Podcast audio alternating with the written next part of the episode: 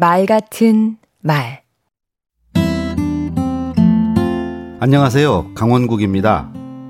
어떤 남자에 관한 얘기입니다. 그 남자는 한때 투명인간처럼 살았습니다. 말을 잘 못했기 때문입니다. 극심한 열등감에 사로잡혀 죽을 생각까지 했습니다. 하지만 그는 끈기 있고 성실했기에 다행히도 죽지 않았습니다. 말을 잘하기 위해 농담을 메모했습니다. 토론 동아리에 들어가 말하는 훈련을 했습니다. 교사, 세일즈맨, 연극 배우를 전전하면서 많은 실패를 경험했습니다. 그는 웅변을 배우기 시작했습니다. 결국 그는 대화와 연설 관련 인기 강사가 됐습니다. 그의 처세술과 인간 관계론 책은 지금도 전 세계 베스트셀러입니다. 그는 누구일까요? 바로 데일 카네기입니다. 아하. 말 못하는 열등감 덩어리에서 명강사로 올라선 사람. 카네기가 제시한 말 잘하는 방법 세 가지를 소개하겠습니다. 첫째, 타인의 경험에서 배워라.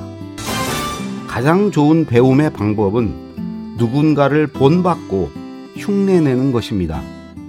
따르고 싶은 모델을 정해 그 사람의 말을 자주 들어보세요. 둘째, 목표에 집중하라.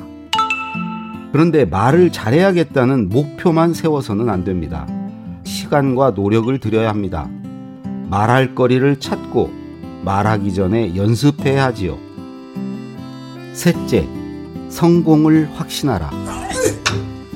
말을 잘하기 위한 노력이 열매 맺을 가능성, 그리고 나의 말이 가져다 줄 결과에 대해 낙관적으로 생각하라고 합니다. 자신있게 생각과 감정을 다른 사람과 나누는 기쁨과 만족감을 상상해 보라는 겁니다. 남 앞에서 차근차근 전곡을 찔러 얘기하고 사람들이 내 이야기에 빠져드는 분위기를 그려보라고 합니다. 저도 자주 이런 이미지 트레이닝을 합니다. 자기 암시도 하고요.